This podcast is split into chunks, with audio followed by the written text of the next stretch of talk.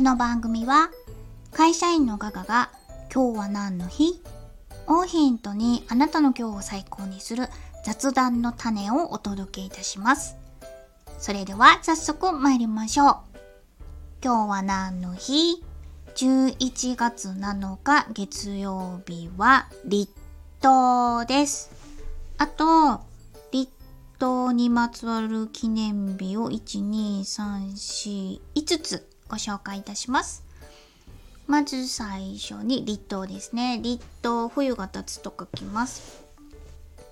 季節の変わり目を表す二十四節気の一つで定期法にて太陽光景が225度の時と定義されており今年ですね2022年の11月7日はあじゃじゃ立冬は11月7日が該当いたしますこのあれですよね定期法に基づいて決まるためその年によって多少日付が前後するっていうことで今年の立冬は11月7日今日です。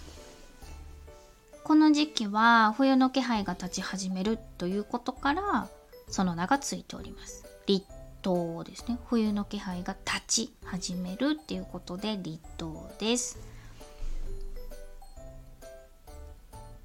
そうですね。近年ちょっと最近ってあったかいんで秋の雰囲気が残ってて場所によっては紅葉の見頃に最適なタイミング。そうですね。紅葉って11月中旬ぐらいからなんかな。地域によって差があると思うんですけど。けどこの二十四節気の立冬ってことは二十四節気は1年間を24個に季節で分けてるのでうんとこの立冬から冬が始まると。えー、っと1月21日頃の大寒までが冬ということで今日から暦の上では冬が始まります。はい。太陽光景とかなんかめちゃめちゃ久しぶりに聞いて多分なんか理科の時間に聞いたんでしょうけどもう初めあの久しぶりに見た時字も読めませんでした。太陽の黄色いお経ってなんやと思ったら太陽光景でした。こう苦手なところには触れんとこ。はい次いきます。立冬にちなんだ記念日を5つご紹介いたします。あだからこの立冬がずれるからこの5つの記念日はその年の立冬にくっついてくるということだそうです。じゃあくっついた記念日立冬にくっついた記念日その1ココアの日。立冬を過ぎたあたりからだんだんと寒くなってくることからココアを飲んで温まってほしいとの願いを込めてココア製品をはじめとした各種飲料製品の製造販売を行っている森永製菓株式会社が立冬の日に合わせて記念日を制定しております。森永やるな。そうですよね。冬が始まってちょっと今現代では秋っぽいけどもうココアを楽しんでほしいから経営戦略ですよこれ冬始まった今日にもやっといてやいうことでぜひ皆様今日からあったかい飲み物をココアにしていただけたらと思います。では2つ目立冬にくっついた記念日。とんかつの日です。これ予想外じゃないですか。とんかつの日らしいですよ今日。と説明は土曜の牛の日に習いど 土曜の牛の日に習い立冬にはとんかつを食べて活力をつけてほしいとの願いを込めて愛知県名古屋市でとんかつ店舗を運営する株式会社ヒロノが立冬の日に合わせて記念日を制定しております。これすごい。土曜の牛の日に習いってことは攻めてきたなこの株式会社ヒロノさんもう何？平賀源内に対抗してきてるぐらいの勢いでとんかつを持ってきた。すごい。これ何年に制定したんやろ。うん。名古屋ってとんかつ有名なんですか？何やったっけ？味噌カツでしたっけ？下駄。下駄とんかつでしたっけ？あじゃあ草履とんかつでしたっけ？なんかめちゃめちゃ大きいとんかつがあるんでした。あれ？何やったっけ？味噌カツでしたっけ？なんかありますよね。いやすごい。なんか個人的にとんかつの日頑張ってほしい。みんなで抜こう。あの平賀源内を。はい次。3つ目。鍋と缶の日。立冬の日には鍋を囲んで缶を組み交わしながら身も心も温まってほしい。との願いを込めて。日本酒がうまい推進委員会が立冬の日に合わせて記念日を制定しております。あの、缶って、あの、なんちゅうんですか？缶してってお酒のあったか、日本酒、主に日本酒を指すんですかね？熱燗とか言いますよね。あの缶で、ま、お鍋を囲んで、やっぱ鍋には日本酒やんなっていう。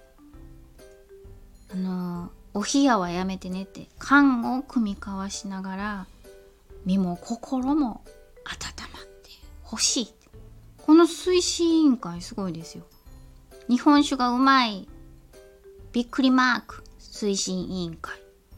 ついうのがあるんですね。私ね全くお酒飲めないんでなんか羨ましいな。なんか言うてみたいわ。ぱ鍋には扱いやなとか言ってみたいな。まあ言うだけやったら言えますけどね。はい次。4つ目。夜泣きうどんの日。立冬の日には体を温め消化が良いとされる。うどんを食事に推奨しており。うどん店舗丸亀製麺などを全国展開している。株式会社トリドールが立冬の日に合わせて記念日を制定しております。これ え、これいいの？夜泣きうどんって、え、夜泣きって何なんですか？夜泣きってチャルメラのことじゃないのか夜泣きうどんの日。まあまあまあまあ、まあ、おうどんは、まあ消化はいいですもんね。うん。ね、その、ああ、体を温める。おうどんは、体を温めて消化がいいからおうどんの日にしませんかっていうことですね。ほんだらなんか超悪いんですけどうどんの日でええんちゃうと思うけど夜泣きうどんの日だそうです。